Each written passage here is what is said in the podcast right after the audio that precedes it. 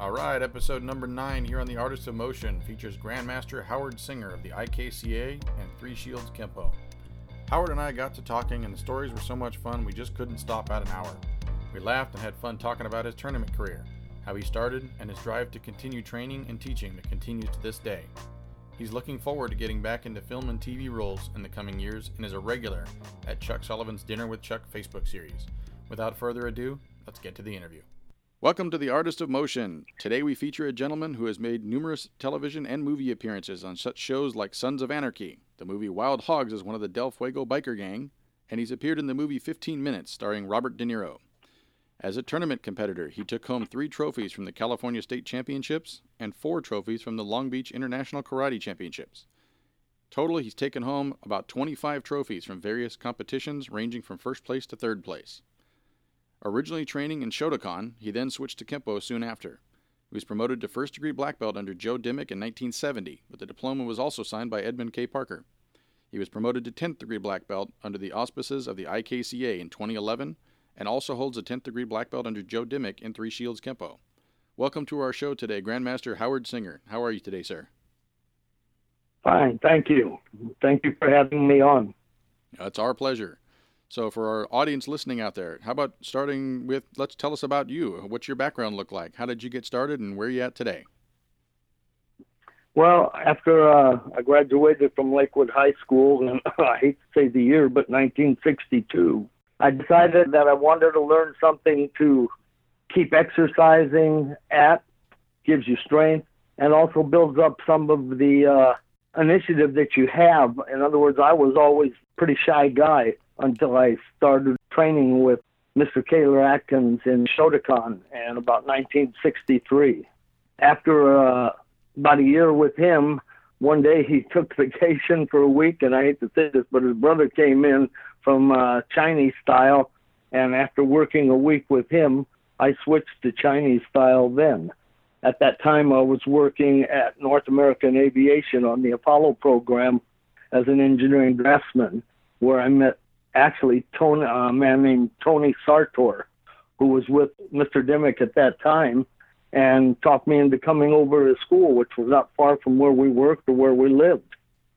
So I started with Mr. Dimmick then, and went on to get my black belt from him and Mr. Parker. Mr. Parker came down for my uh, testing that year and uh, promoted us to first degree black.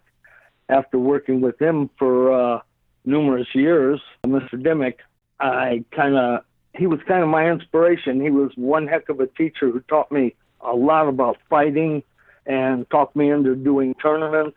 I must say, though, over my years, fighting, uh, only did one tournament as doing kata and found out kata was not for me.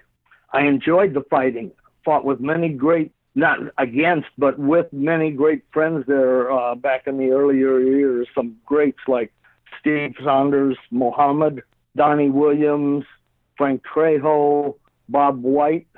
Just some great fighters back in those days that I really respected.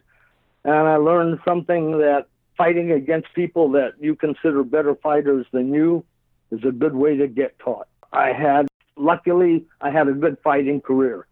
As you said, I've uh, I've won about 25 trophies, not all first places. I'm sorry to say, but there's a few first places, a state championship, international championships as a brown belt, couple, uh, two or three as a black belt in the senior category, uh, I've had some great years.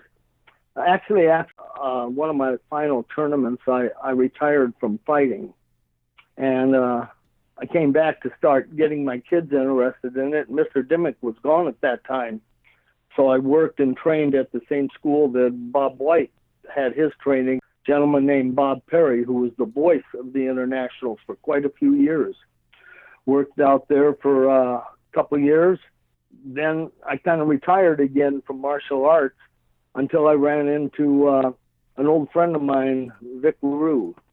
And Vic LaRue was one of the founders of the IKCA and talked me into joining the IKCA. That was back in 1995. I learned the system, kept my rank, and from there, under Vic and uh, Senior Grandmaster Chuck Sullivan, who I have to mention, uh, my Senior Grandmaster Chuck Sullivan and my first instructor Joe Dimmick were in the same class together. So I've had two great super fighters and instructors over the years.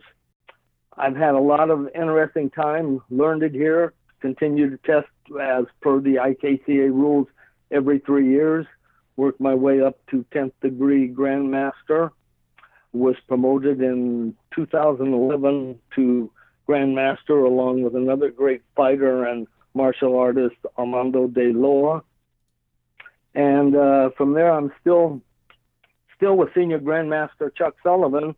I'm there Monday nights on uh, his Dinner with Chuck show and I have a little school of my own that I teach here in Garden Grove at a place called Next Level Sports Complex.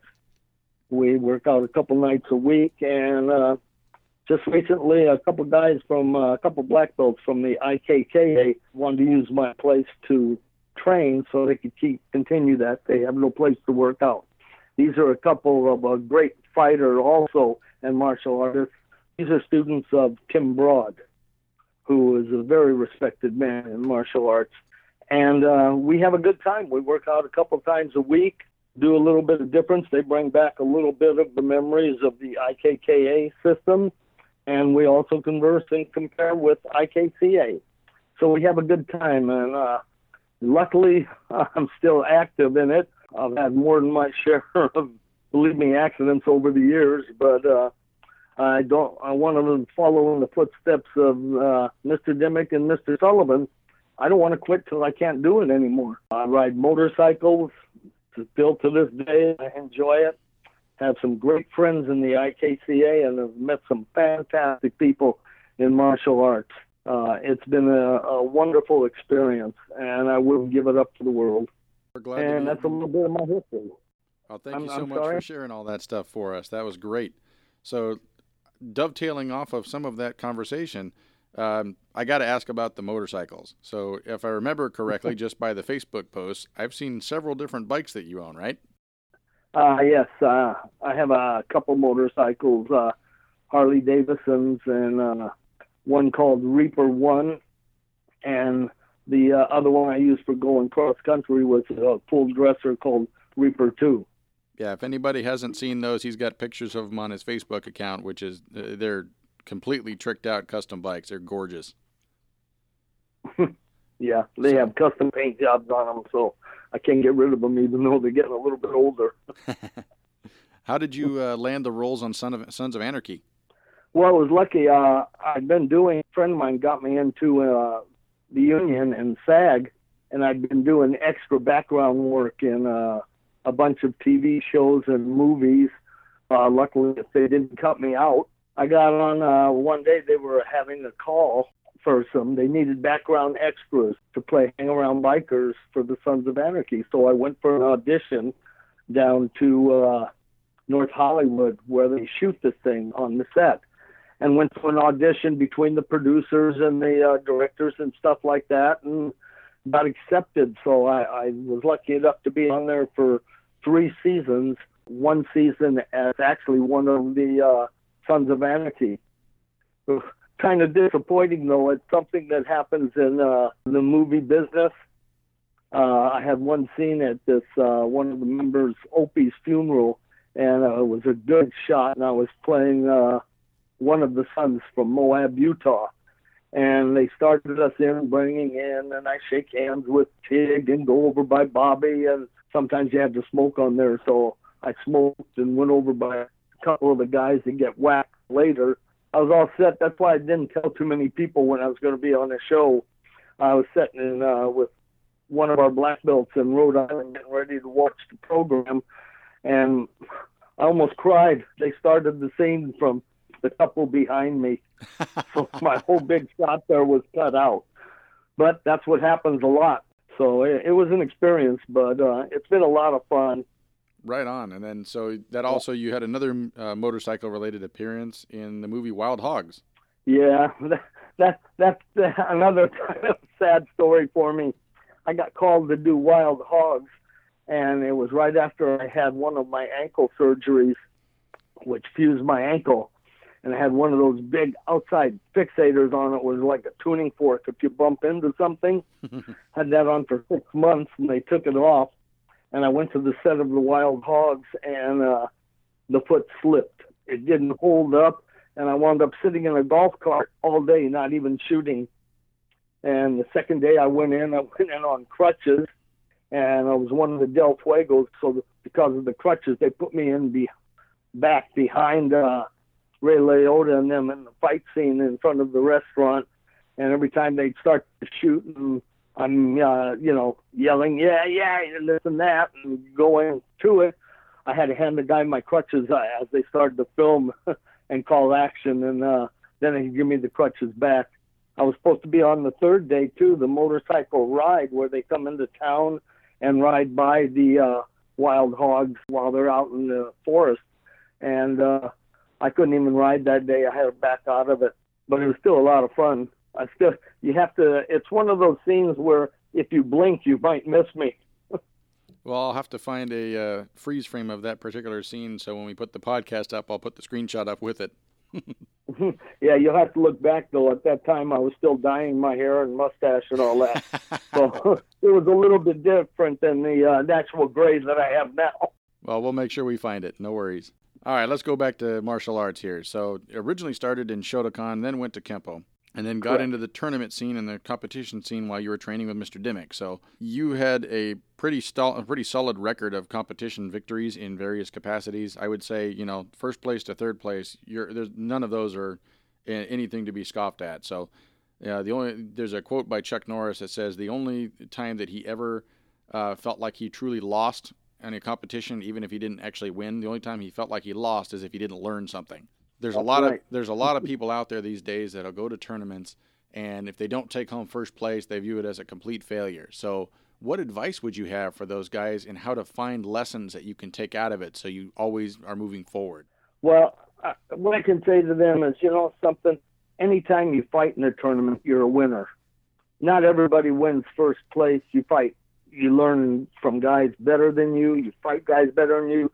You pick up things each time that you fight. And uh, what, even though you mentioned Chuck Norris here, and I'll tell you what, I fought in a few of his Four Seasons tournaments, and he had some heavy duty fighters there too. But you know, some anytime you come in, if you come out feeling like you lost or something like that because you didn't take first place, that that that's a problem that you have to solve with yourself. Anytime you fight in a tournament, which a lot of people in martial arts have never even fought tournaments you know something? It's a lot different when you do your katas and your techniques. And you know to be honest with you i learned something that senior grandmaster sullivan taught me too. You know techniques 99% of the time you would never use. There are only ways to practice your blocks punch and kicks. When you get into freestyling now you're in the real world you're fighting guys you know you're used to like I also held the record, luckily, at Mr. Dimmick's school as grand champion of the school because I won quite a few of them. We used to have monthly freestyle tournaments there. But you know, when you're fighting in a school, it's different. You're used to fighting the same guys over and over. When you get into a tournament, you're fighting guys just like you would on the street that you've never met before. First time fighters, you're fighting guys in different styles, different systems than you you can pick up from them. You know something? There's a lot of guys out there fighting, and I have nothing bad to say about any system. I think every martial arts system is good and has something to offer. The only difference is the individual himself, what he's looking for. Not every system makes everybody happy. You know, like, uh, I mean, I like Shotokan, but it's a hard system. I like the soft system. Uh, I took, matter of fact, even after some of the tournament fighting, I, I took Krav Maga for uh, about six months. The trouble with it was I was already in my 60s when I started it, and pretty well messed up here. It's it's a a sport for younger people because you have a lot of calisthenics. And uh, finally, about six months of that, I said, "No, this is not for me. I can't handle this." but you know, it, it's an experience when you fight in a tournament. You're fighting people you've never met before. different styles who fight different than supposedly the way you've trained in a school. And it, it, it's a whole different world, you know. I, I owe it all, and I everything that I've done, I owe to I think tournament fighting because it's real life, almost, almost. It's not the full contact that you're doing now. When I fought, and I still have a different feeling, you know. There's a lot of black belts out there, and all of this fighting on TV and stuff, and it's it's just glorified fighting. I mean, you're punching, you're hitting everybody, but to me, a true black belt, and honestly, a very good black belt, is the person that when you're fighting, you can get through your opponent's defense, but you can stop that punch without hitting him. You don't have to make, you know, that's what boxing is full contact. Okay? A good black belt should be able to control himself. You just like if you're in a real street fight, you know how much to apply and how much not to apply, when to stop. And to me, that's a sign of a true, very good martial artist. Anybody can just go in there swinging and hit. Anyway, uh, it's one of the things that I've learned over the years, and I just try and pass it on to my students. So if somebody goes into a tournament and let's say they don't even place, you still should be able to take out some of those lessons on uh, what did you see and how is that different from what you had trained with before? So now you have some of that experience to take with you going forward. Correct.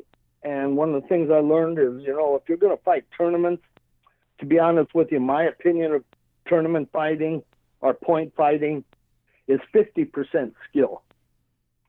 And through the years, 25% luck and 25% on what kind of person you are, on whether those judges like you or not. Hmm. You know, there's a lot of a lot of things in tournament fighting. If a if a judge doesn't like you because you got uh, a bad personality, let's say, okay, he's going to be blind every time he see you score a point. And of course, back in the day when I was fighting, it wasn't really until the end a lot of accumulative points. It was still the three minute matches, three points win, and you're the winner. So tell us about those early days in the competitions. Oh, they were great. Uh, you you you met some great fighters there. Uh, even though you didn't fight them, you go to the competitions, you'd watch. Uh, one thing I learned uh, that I, I try and pass on is if you're going to fight competition, don't walk away after your match. Stay there. Watch how the next couple fights because you're going to be fighting the winner of that next match. You learn by watching them, seeing what your opponent that you're going to be fighting does. You learn to watch moves, do things that you're not used to doing. Uh, anybody, when you're fighting in the school, you know, you're taking it easier and you're slacking and stuff like that. And uh, it's not. When you get into a tournament, you're going full blast. You're fighting hard, but you're still learning. You see how other people fight, what they do. You may learn something new that you've never seen before at your school that another fighter does. Try and imitate him. If you can pick it up and learn from it, it's great. Uh, I I would not have given up my fighting days for all all all the bones and uh, broken noses and stitches and lips and eyes and stuff. It, it was worth every bit of it. What was the, so you mentioned broken bones and whatnot? What was the uh, the worst injury you had as part of your tournament career? Uh, I probably had a couple of them. Uh, I think my worst injury was the first time I took a trophy home from the state championship, second place, and I came back, and at that time I was fighting another fighter in our school, a guy by the name of Darwin Jones. And Mr. Dimmick said, you know, kind of take it easy and stuff. So without thinking, I didn't just take it easy. I slowed down my whole fighting. And the next thing I know, a spinning back kick caught me right in the face, broke my nose, right Oof. there in class. Uh, there was another time uh, I fought in uh, the West championships, we fought on a, a, a Kempo team against a BKF team.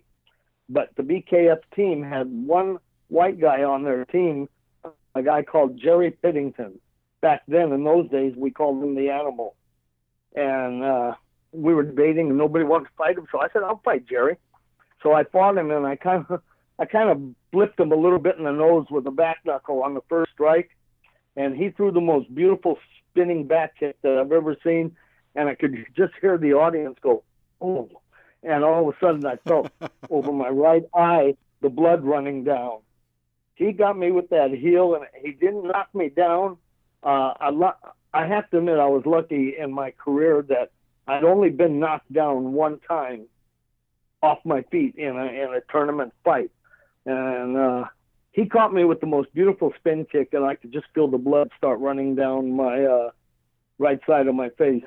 And luckily, we had one of his black belts that put on the tournament uh, was uh, a dentist, and he took me back to his office, and he started off by saying uh, a little bit wilder in those days.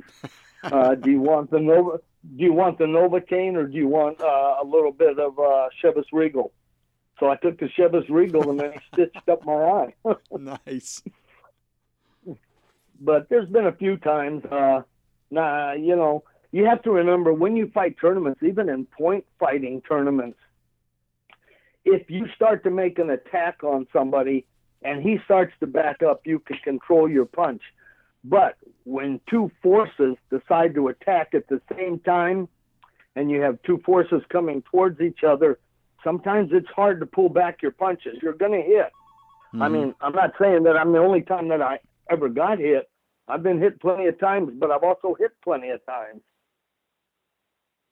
So you kind of you kind of watch too on how your opponents fight. you know, if I get hit, I I retaliate and that's just little things you pick up when you're fighting. Other than that, thank God there haven't been too many accidents. But I have to say that one time that I was knocked down was my very first fight as a white belt at the internationals. The guy in poor boy, he cold cocked me right in the jaw, and I went back on the floor, and uh, that was hard floors. And the doctor stood me up and he says, "Okay, I want you to stand there, and close your eyes, and touch your nose." I couldn't find my nose. he did keep hitting, pointing, and touching my forehead, my chin. He said, "That's all for you. You're done for the day." Well, at least they had enough sense to do that that way. Pardon me? at least they had enough sense to make sure you didn't keep going because there's a whole lot of stuff going on around oh, concussions yeah. these days.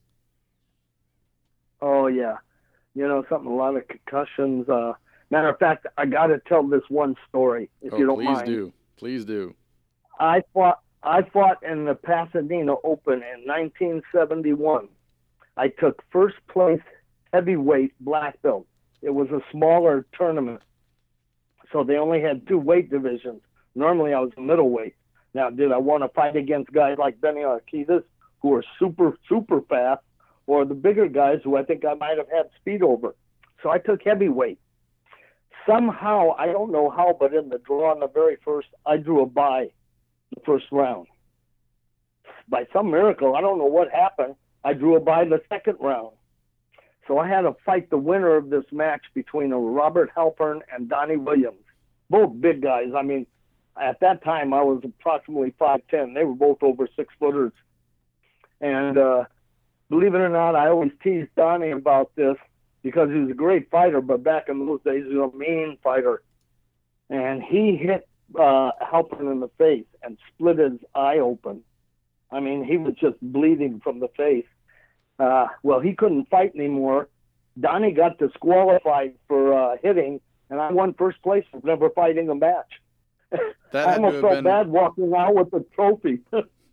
that had to have been one heck of an adrenaline dump right after that.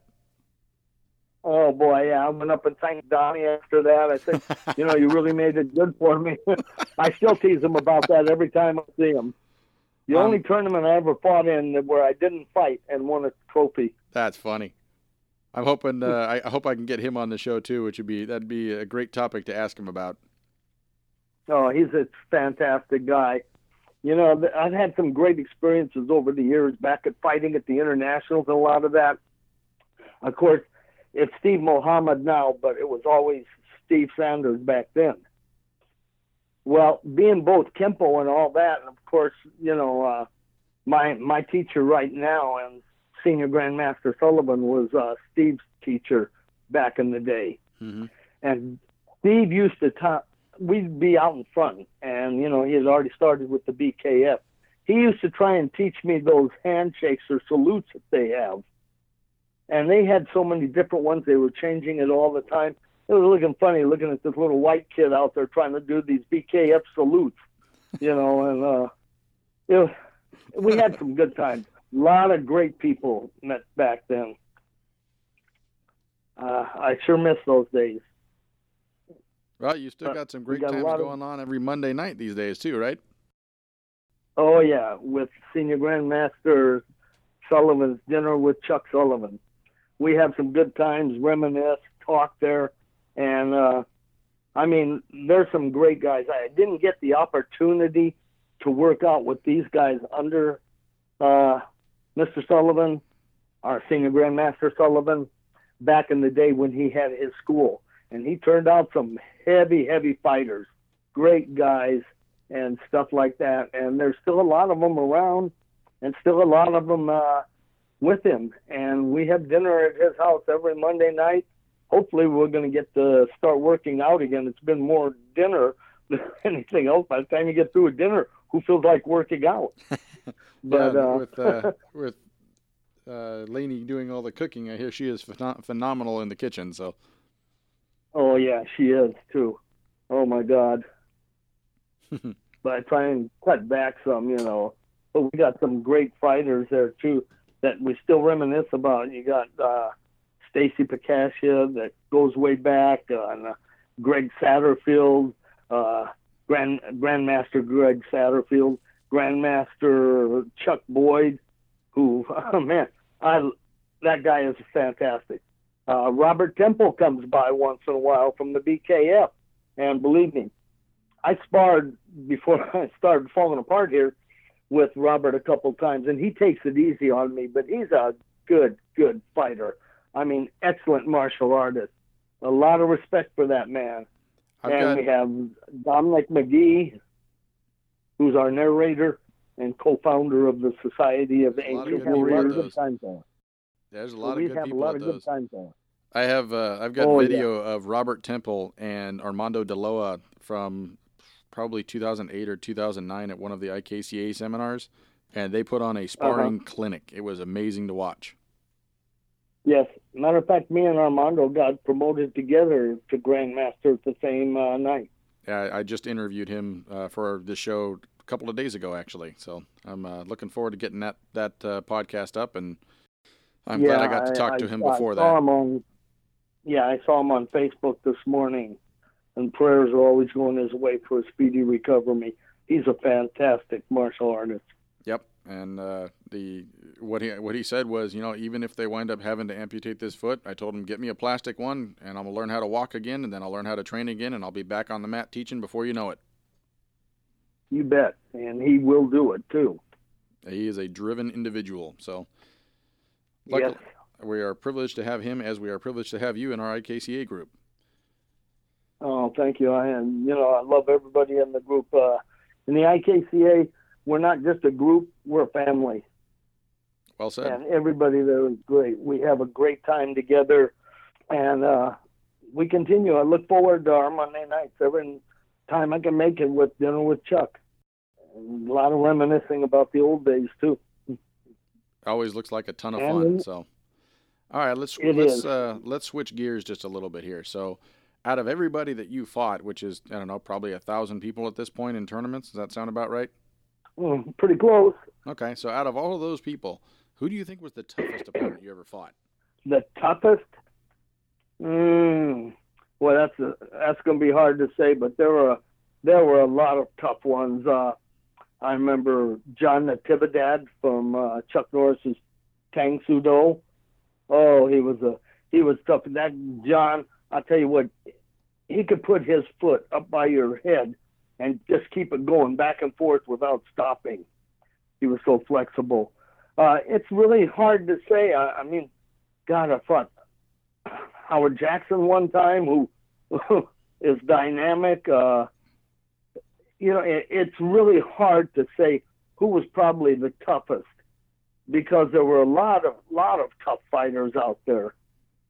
And luckily, sometimes uh, I didn't get to fight them all because uh, either they were disqualified or maybe lost in the match before I could get to them, or or they could get to me.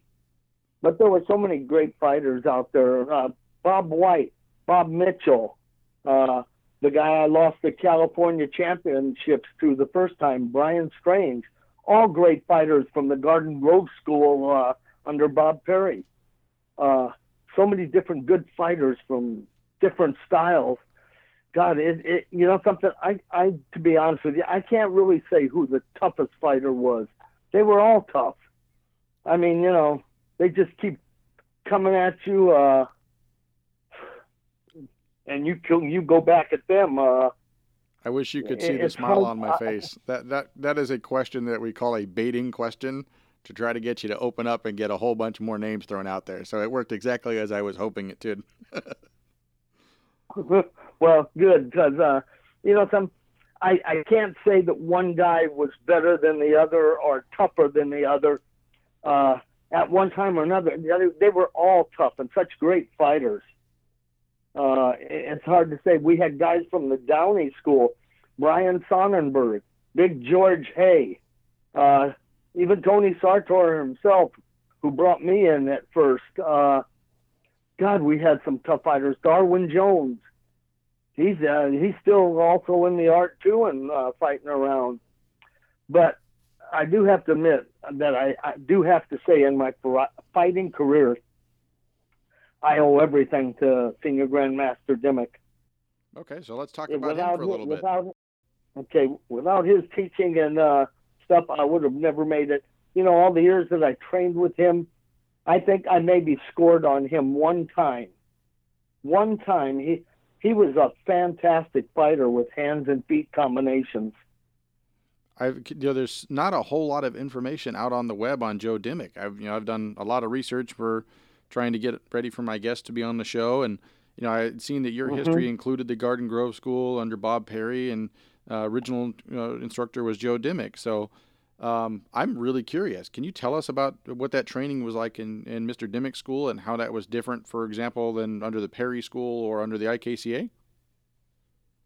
Well, you know, back actually back in, in that day uh, in Joe's school, and we always started out with stretching exercises first. Okay, then we did. Uh, let's see, we did techniques first. Then we'd go to techniques. Then we'd go to katas, and uh, then freestyle afterwards. And uh, freestyle, and, and that day, uh, Mr. Dimmick had uh, a freestyle class just further the guys that wanted to fight and fighters. Of course, most everybody had to fight sooner or later, but we used to have a tournament there at the school. Once a month, we would have the monthly freestyle tournament. Anybody could uh, from the school could sign up to enter it, and uh, I'm lucky that I have about 20 to 30 of the blue ribbons for first place, which I had a, a very lucky career and uh, but a lot of guys, a lot of tough fighters. Uh, you know, when I went over and trained at Mr. Perry School, it's the same thing. With a lot of sparring. We got once you get to the point that you start sparring, you know something you look forward to it. That's what you want to do. You want to fight against somebody. Uh, you know, that's what. If you really need this to defend yourself on the street, that's where you're going to learn it in sparring because nobody fights according to a technique. They're not going to get back into a, a neutral bow with the right hand back and throw a punch at you. You know, they're going to blindside you. They're going to come here. Freestyle sparring is where it's really at. I love it. I miss it. Getting too old for it. Uh, now you get to help train but the next generation of sparring people. So there you go. I'll tell you what. Uh, it's like when I first came to the IKCA, I sparred with Chuck Sullivan too. Oh man, tough. You talk about tough. He is tough, and we were, you know, pretty much the same size, height wise, and everything. Not bigger guy and everything. his hands, his his knuckles. Oh my God! and, you know the man is the man is amazing for 86 years old, and Mr. Dimick's going to be 81 here uh, this month. You know, boy, that's that school when they were back there really turned out. But of course, I always tease Mr. Dimick because he has his uh, his other thing also, Dimick's doubles, which are doubles for uh, actors, mm-hmm. and uh, Mr. Dimick is the Clint Eastwood lookalike. Back in the day, matter of fact, I remember him in that movie uh, uh, Robin Hood, Men in Tights. he's the assassin. He's the assassin up there with the little crossbow. Yep. Yeah. But uh, yeah, uh, I'll tell you what he he was something else. I remember, like I said, I remember that one time I was sparring with him. I think I got one point in to the uh, the stomach or chest, whatever, and I got a punch in. And by boy, somebody must have been watching out for me because that's like uh, Mr. Dimick, Mr. Sullivan they don't like to be scored on. and boy, I'll tell you what, I've been hit by both of them. Luckily, that day when I got that point in, some reason told me to duck, and I'd been down, and that punch would, would right would have gone went right over my head, would have went right through me if he if I hadn't. Somebody must have been watching out for me. But I remember the first time I came into the uh, IKCA, and I sparred with uh, Senior Grandmaster Sullivan Boy, he caught me with a back knuckle. Whoa. There's some tough cookies that came out in that day. Believe me, they were great people to learn from. So you worked uh, with Mr. Dimick and then went to Mr. Perry, but you didn't really stop working with Mr. Dimick until he relocated, though, right?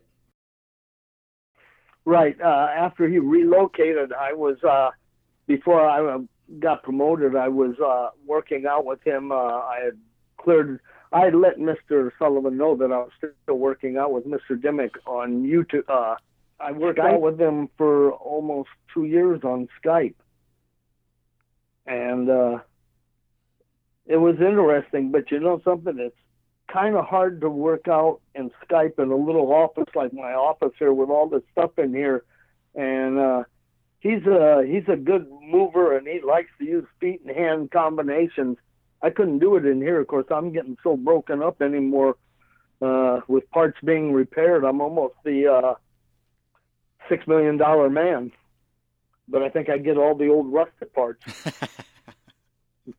Have to do a few more movies. Well, God, uh, yeah. Well, hopefully this coming year I'm going to start again. Uh, I'd like to, but you know, as you get older, they not as many calls anymore.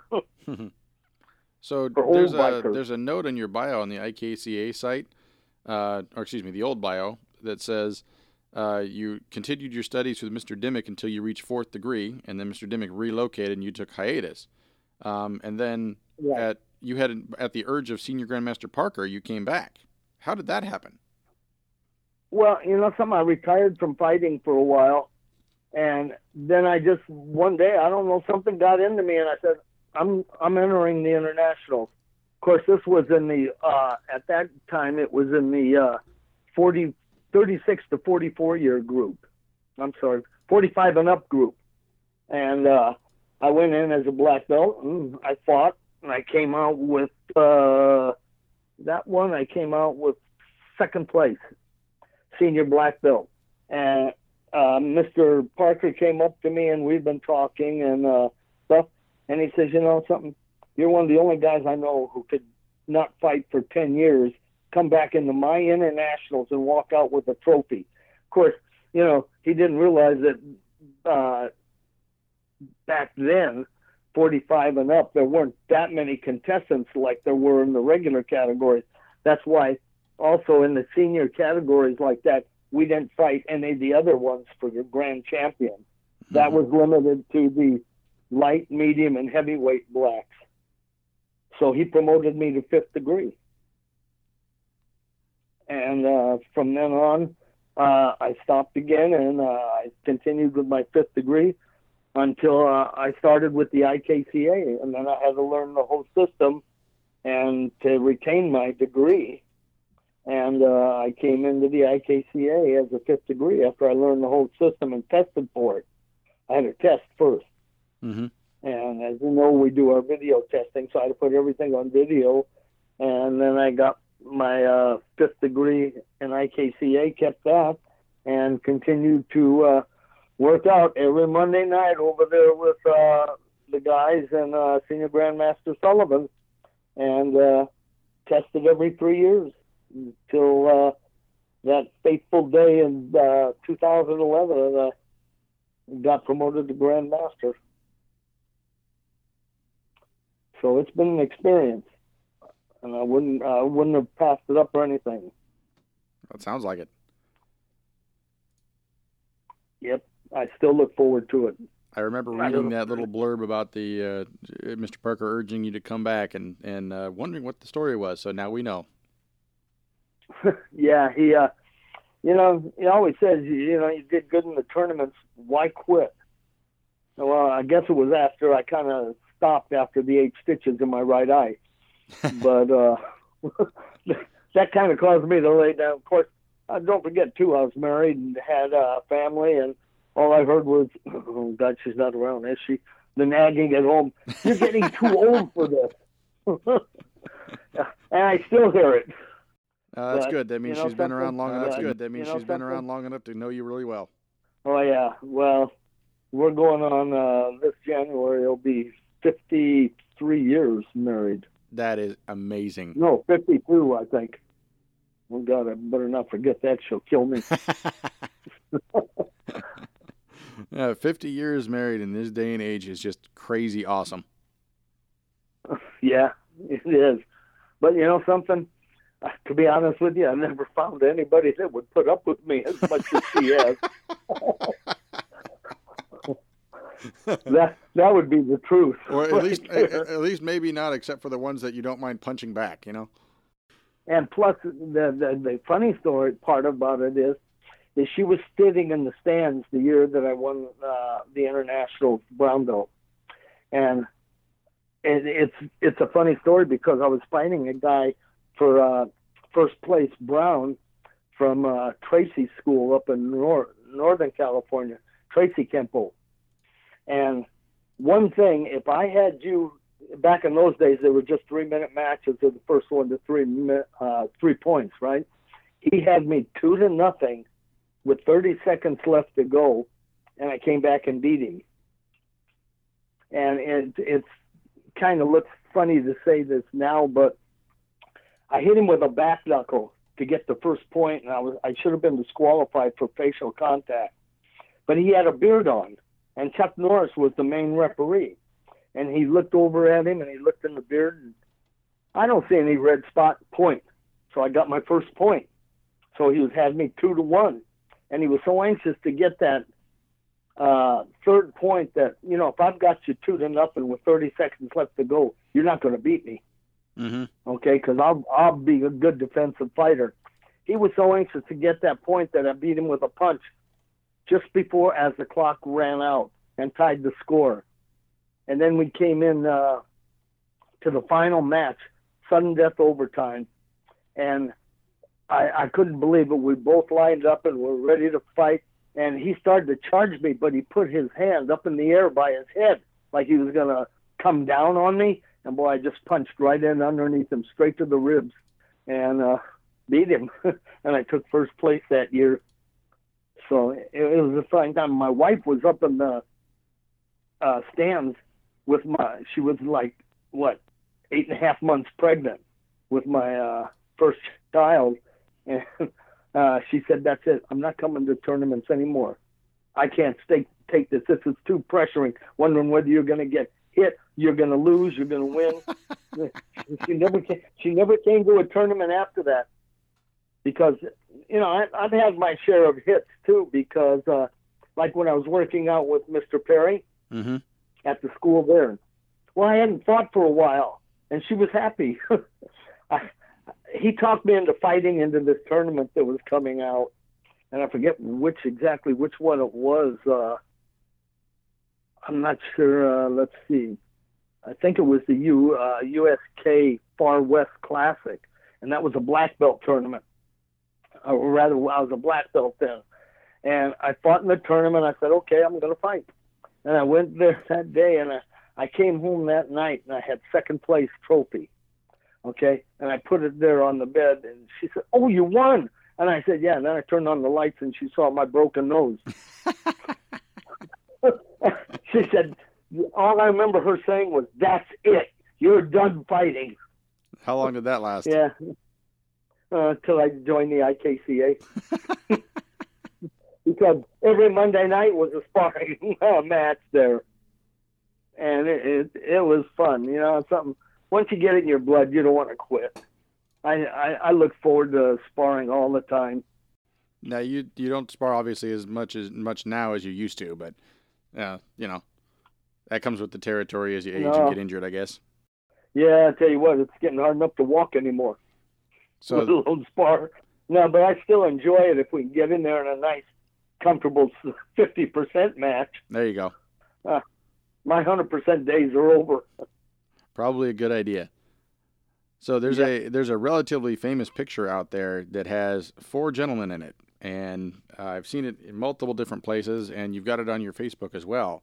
And in that picture is from uh, left to right is Mr. Singer, Mr. Bob Perry, Mr. Ed Parker, and Mr. Bob White. So we yeah. talked we talked some about the Dimmick years. How was it training with Mr. Perry? There's not it a whole good. lot of in- another one. There's not it a whole good. lot of information out there about. Well, you know, some I, I only spent about uh, a year or two there because I had my kids there, and uh, now that Mr. Dimmick had uh, moved out of state, uh, I wanted a school that was close by the house that I could take them and get them interested in. Well, I've known Bob Perry and uh, all the guys, Bob White, Bob Mitchell, and all them for years. I mean, we were like sister schools from Downey to uh, Garden Grove. And uh, you know, there were a lot of times, to be honest with you, like flying up to San Francisco for the state championship. I, I partied with these guys. you know, not all of us were just you know thinking about tournaments. We went out and partied that night too, and uh, I knew all those guys, so I felt safe taking it there, and I knew he was a good teacher. I mean, look at the guys that he turned out fighting. So I took my kids there. The problem with it was uh, my kids were young. My son didn't like to do anything but spar. He didn't want to learn katas. He didn't want to learn techniques. Well, that was part of the thing. So when he decided I don't want to do this anymore, I said, fine. I'm not forcing you to do anything, uh, which I regret but uh, my daughter, she was uh, she turned 13, and uh, she found out about boys instead of uh, sparring. Yeah, but believe that. it or not, one of my uh, go ahead. Oh, I said there went that. Yeah. Well, believe it or not, now in the school that I have now that I'm teaching, I have you know four or five students. That's about all.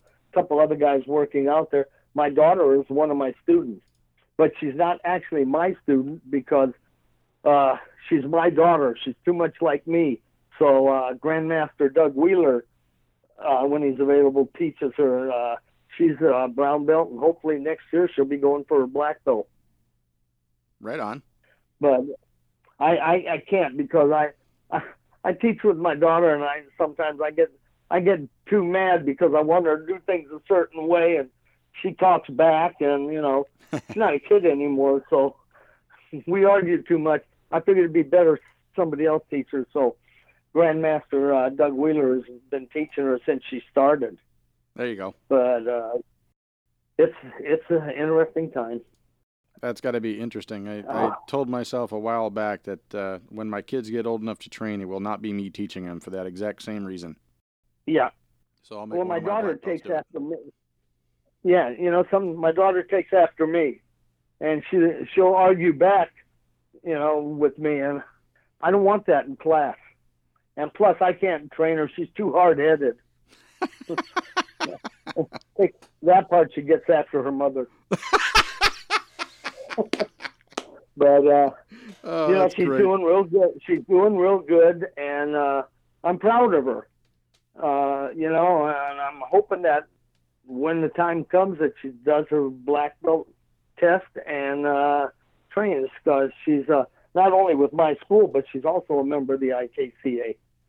Uh, Doug Wheeler should get her squared away, so no worries there. I hope so. Yeah, as soon as he gets back here to teaching. okay, so who are your actually? Here's the real question I wanted to get to because I kept getting sidetracked. I kept hearing all these fun stories and getting sidetracked. So, who did you come up with under Mr. Dimmick? So, you know, like Mr. Sullivan had Mr. Dimmick as a classmate under Mr. Parker. Who did you come up with under Mr. Dimmick, and then who did you train with at Mr. Perry's? Okay, uh, I'm trying to remember these names now, but uh, under Mr. Dimmick, uh, of course, Mr. Dimmick taught a lot of the classes, and uh, under him was uh, Tony Sartor, who uh, actually uh, you probably remember the name or heard of the name Fred Brewster. Mm-hmm. well, Tony and Fred opened their own school afterwards, also. But Tony was one of the guys that brought me into Joe's school because we both worked at uh, North American Aviation at that time on the Apollo program, and uh, he was already there. He was one degree higher than me, and uh, heck of a fighter too. And uh, I came up under him and uh, a few other other guys. There's uh, God, I can't remember his first name. His last name was Souza. Was a good one. Uh, God, there were so many. I can't. You know, something. I must be getting old. I can't remember that far back. uh, I remember. I remember at Bob Perry School there were there was uh, Dale Walker. Uh, Steve Rice was the guy that was teaching my kids at that time. Uh, and he was a heck of a fighter also. There were a lot of good fighters each school, but by this time when I was there at Bob Perry School, Bob White and all them had left for their own other schools. Bob White opened his school there, and he's God, he's been in Costa Mesa here. He's been teaching for 50 years, seems like. Yeah, I but just we had him all, on the podcast. Yeah, I just we had him all, on the podcast over the weekend, so his episode will be coming out. I think he's going to be in week two, so that'll be pretty cool. Oh, okay, yeah, he's still a dear friend and uh, good guy, and there were a lot of good fighters in those days. I'll tell you what, Garden Grove School had them. We had Brian, like I say, Brian Sonnenberg, George Hay. I remember one story about George Hay, who we called in our school Baby Huey. he was now you got to tell was, the story. Yeah, he was an ex hockey player, and he t- and he took there, and uh, you know when we used to train, we always heard the Japanese and stylists consider the front hand no power.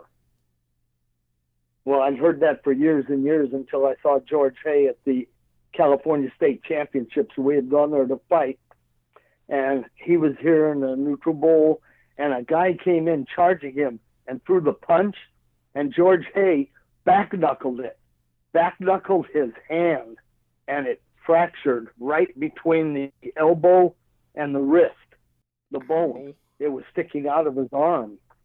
And then I looked at myself and boy, you tell me some of the other styles say that the front hand is no power. Mm-hmm. They should see this. Right. But I used to have a thing back in the day. I can't do it now, but I did get George Hay one time. We were fighting in the monthly freestyle, and to be honest with you, he wanted to beat me so bad. And he's probably a good head taller than I was, a big boy, and I was a middleweight. But he came in, and he George used to love the step through back kick. Okay. And he threw he threw that step through back kick, and I had back in that time uh, my timing was a little bit better. I dropped to the ground on my left shoulder and shot my foot straight up from the ground. And boy, I caught him right in the groin as he went right over my head. Boy, he he he even looked at me that time. How did you do that? And I said, I have no idea. It just seemed like a natural thing to do at the time. Because I know I know the power behind his step through back kick. Yeah, so we're not going to take care of dealing with that one. I'm going to get down on the ground and and uh, let you roll over this. Here you go. Well, you, you know, as long as you got time and we're still telling cute stories. Sure. I'll tell you a story about the night that I got promoted uh, by Mr. Parker and Mr. Dimmick to black belt. We had a guy there, and it was just testing for black belt with just two people, me and George Hay. And before us was a brown belt testing. Well, you know, the uh, uh, the natural way of testing is get down on your knees, you bow, you bow to the belt, you take your belt off, and you place it. Back in that day, we didn't hand it to somebody else to tie, but it was placed on the floor next to you. Then you put on your new belt. Well, this kid was a brown belt, and Mr. Parker was right in front of him on his knees, Mr. Dimmick on the other side, and he takes the brown belt off and he looks at it and flings it across the room. Oh my God. I'll tell you what, I never seen Mr. Parker kick a guy so hard in my life. I mean, he kicked hard enough as well. He put that guy into the wall. Then me and George came up afterwards, and we're sitting there in our square horses, and he asked us, "Well, what do you want, kick or uh, heel of palm?" Well, you always knew you never take the heel of palm from Mr. Parker because it always goes straight to the solar plexus. And boy, we took the kicks, and George was kind of trying to fight against it, and he started to go back before the kick came in. It caught him right in the heart, Mr. Oh. Parker's kick, and na- nailed him right into the wall. Well, then I figured, oh my God, I'm next. And I'm standing there with my square horse position, my hands on the side, my belt turned to the side, and he's going to kick me. And boy, I saw the kick come in, and I just kind of rolled back on the heels of my foot when it hit me, and I took two steps back and then walked back up and got back in position. And Mr. Dimmick looked at him and says, he kind of rolled with that. You think we should give him another kick? And Mr. Parker said, no. If he's smart enough to go with it, let him go. nice. So, well, I was sweating that. I thought I was going to have to take another kick from Mr. Parker. And that's a uh, tradition that he always has to kick harder than everybody else who kicks in the line, too, right? Yes, yes. Believe me, he uh, he actually uh, gave me the first kick, I believe, and then Mr. Dimmick, because it was his school, gave me the second kick, and then a few of the other black belts too, uh, that helped train me. Uh, it was it was an exciting night. I tell you what, that was one of the most proudest nights of my life. Is when I got my first black belt after all those years and studying and training. And uh, so that was one of the proudest nights of my life. Do you remember much of the test from that night? Oh God, the test. Mm-hmm. Yes, we had to go. Through, oh God, every everything that we learned, all the techniques. We had to do uh, short one, short two, long one, long two, short three both sides, long three, four, and two man set. So he put us through everything. Uh, I mean, it was it was no fun night. I think the second most exciting night in my life was, of course, my tenth degree. It's been like I say, uh, what I started in 1964, so this is going on my 50, uh, 53rd year in Kempo. That's a long career. Yeah, yeah, but worth every minute of it. You even have your own it. patch too, and now you even have your own it. patch too, right? Yes, I have my own patch now since I opened my own school. It's nothing really brilliant or anything like that, but it's kind of what I I, I like because it's Kempo system. We have the I have the dragon and the tiger, which of course the tiger is for strength and the dragon for wisdom. And then you know I didn't want to copy anybody else and everything, so I put on there a rattlesnake. And what does the rattlesnake like, symbolize? The rattlesnake symbolizes, you know, like uh, some of the other styles. Okay, the BKF has the cobra. I didn't want to think that I was copying it. Plus, the cobra is one of the most deadliest snakes, but the rattlesnake is one of the fastest striking snakes with the way that it moves. So mm-hmm. that's why I kind of picked it for speed. Right on. And that's the Kempo system. You know something? Speed, smooth, flow, uh, floating, kind of like Muhammad Ali. Float like a butterfly, sting like a bee. In this case, it's float like a butterfly and strike like a rattlesnake. well, yeah. Is put all of them together. Nice. That's the one thing I like. That's the one thing I I've always enjoyed about the tiger and the dragon. is like I said, the tiger for strength and the dragon for wisdom. You can't have one without the other. You can't be all tiger. You can't be all dragon. You have to be able to think also, especially fighting in tournaments.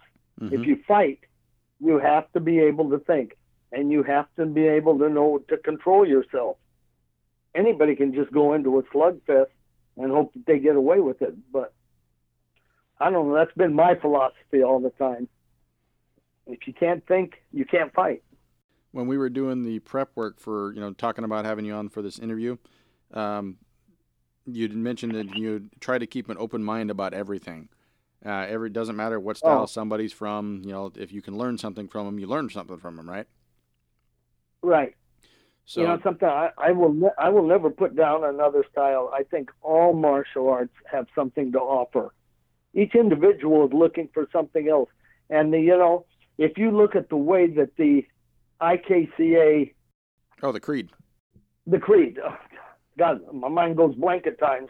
Uh, the creed, all martial arts and styles are a brotherhood, and that's the way we're supposed to be. We are a brotherhood I don't care whether you're Shotokan, Tang Do, Taekwondo, uh, Isshin-Ryu, whatever, Kempo. You're a brotherhood of martial artists that train almost basically all the all the uh, basics are practically the same anyway. The inward, outward, upward blocks and stuff like that. Your punches and things. Uh, we're all a brotherhood, and you have to have respect for the other. You can't. I I never believe that one style is better than another. They all have something good to offer. Each individual is a different person. It's what they're looking for on what they find, which is best for them. Well said. So, okay, so you trained under some really big names in the Kempo world, under Joe Dimmick and then Bob Perry and then Senior Grandmaster Chuck Sullivan. So, my question is, what do you think has been the biggest lesson that you've learned from the three of them, either you know all as a group or individually from any of the three? Uh, you know, I I think from all three of them, I've learned the same thing. Like I say, when I first graduated high school and during high school, I was pretty shy. I I think the the biggest thing that I've learned from all of them is confidence in yourself. If you don't have confidence in yourself, and you can't learn confidence in yourself, you can't expect somebody else to have confidence in you. If no matter what you do, you have to be confident yourself of what you're doing, whether you're teaching. Nobody's perfect. Everybody still learns. You know something? I may have the title of grandmaster right now, but I'm still learning. I still I learn something new all the time at school. But I learn, you know something? I have confidence in myself I don't care how big the guy is, how little the guy is. You know, I know what I can do. Doesn't mean that I'm going to win or whatever, that I'm perfect, but I have confidence in myself to go out and do what I want or take what, get what I want. That's what I think. What something that all of them have instilled in me. I mean, you know, I would have never, I would have never completed. Let's admit it if, if you have maybe, let's just say for an example, a thousand people that sign up for martial arts, you're going to be lucky if 10 of those ever make it to black belt. Yeah, you know, this is a way of life. Yep, the industry average is that you lose 50% of your students every level from white to black. 50%? Yeah, you lose 50% every level. So if you start with 100 white belts, you're going to have 50 yellow belts. And then you lose another 50% right. for every level up to black. It's it's the only industry where losing 50% of your students is an acceptable ratio. For well, everything else, if you yeah, lost fifty percent of what you had, you wouldn't be successful. So, yeah, you know, people people don't have the, especially nowadays. I think the initiative to follow through with stuff that they start. Yeah, they're all mostly short term things. When I started with this, there was no way I was quitting. I fell in love with it. You know, something. It it was a lifestyle. It's still to me a lifestyle and a brotherhood. Uh, you know, something I we, I can get mad at somebody, let's say on Monday night at uh, Senior Grandmaster Sullivan's house, and I've been been mad before with people, but they're still my brothers. You know, yeah, I, I fight with my real brother sometimes, but I don't hate him. Uh, it's it, it's a brotherhood and a family, and I, you know something. I've got the confidence in myself. I don't care what anybody else thinks. I, I know me, and I'm confident in what I do. Every somebody might see it different the way I do things. Can't help it. Everybody's different. Everybody's an individual, Mm-hmm. and uh, more power to them. But you know something. I'm I'm going to be just like uh, Senior Grandmaster Sullivan and Mr. Dimmick. I mean, they're both in their 80s and they're still teaching and working out. Uh, I hope to live that long to continue to do what I'm doing, and I'm not doing it. I'm doing it almost like the old days when I first started. I don't charge very much for uh, lessons here, but I don't publicize it either. Okay, all I want to do is be able to pass on what I've learned over the years and hope that it helps somebody else. All right, today on The Artist of Motion, my guest has been Grandmaster Howard Singer of the IKCA. This podcast has a worldwide audience, and our goal is to positively affect anyone who finds nuggets of wisdom in our discussions. On that subject, I'd like to turn it over to Grandmaster Singer. What message would you like to send out to the world, sir? Be positive. You know something? Like I said, all martial arts are good. No martial art is better than the other, in my opinion. They all have something to offer. Learn confidence in yourself and what you do, and don't be afraid to share with somebody else. I mean, you can learn from other people. It doesn't mean that because I started in one style and switched to another style, I thought that the other style was better that I'm in now. Kempo is better for me. That doesn't mean that you may think it's Shotokan's better for you. That's what you're uh, performing in. And I think that's what you should do. You have to look around, be positive, and find what you feel comfortable in. Okay? Certain people learn at different levels. Don't be despondent if you're not as fast as another learner. That doesn't mean you're not going to learn. You will learn. Be confident in yourself. But once you start, follow through. Don't be a quitter. Okay? That's basically what what I can pass on to you and just be proud of what you do and yourself. Beautiful. So, if anybody out there would like to get a hold of you, sir, how would you like them to contact you? You can either contact me by my phone, which is my cell phone, 714 501 8315, or my email is Kempo Senior, just SR, Kempo SR at AOL.com. And then you're also on Facebook for, as well, right? Right. The seniors for senior old guy. right on. Okay, so we got the phone number in there. It's Kenpo Senior at AOL.com, or you can find him on Right. Facebook under Howard Singer. Correct. All righty, uh, Grandmaster Singer. Steve, thank you, Mr. Singer. Steve, thank you very much. I, I want to first off, before I finish, thank you very much for this opportunity. This is the really one of the first times that I've had to express my uh, chance to express my feelings and how I feel about this. So I want to thank you very much for what you're doing. This is a great job you're doing. Uh, it's, it's my honor, sir. I'm just really, really stoked. Everybody who's been on our podcast so far has been a font of information. There's some amazing stories that are coming out there. Uh, this podcast is is absolutely an example of that exact same thing. I got history stories out of this that I've never heard before, and everybody that we can help, you know, the, the more people that we can touch, the more people that we can help, the better the world's going to be, right? So it has been my Right. honor to have you on the show today. Thank you so much for taking the time out to talk with us. I'm looking forward to seeing uh, getting this podcast edited and dropped, and uh, I'll let you know. Okay, thank you very much. I Appreciate it. Have a great rest of your Take day, care. sir. You too. Thank you. Bye. Bye bye. This was really the first lengthy conversation I'd ever gotten to have with Grandmaster Singer. He and I have known each other for some time as part of the IKCA, but just hadn't had the opportunity to sit down and talk. I enjoyed hearing his story, and I hope you all did too. Coming up, episode number 10 is an old buddy of mine. He's the first dude I really got to know when I joined the IKCA. He's a certified instructor in two different disciplines, Aikido and Kempo. He's a veteran of our United States military, and you can really hear the passion in his voice he has for the days he spent flying in B 52 aircraft. Bill Parsons has some great words of wisdom to share, so check him out next week on episode number 10.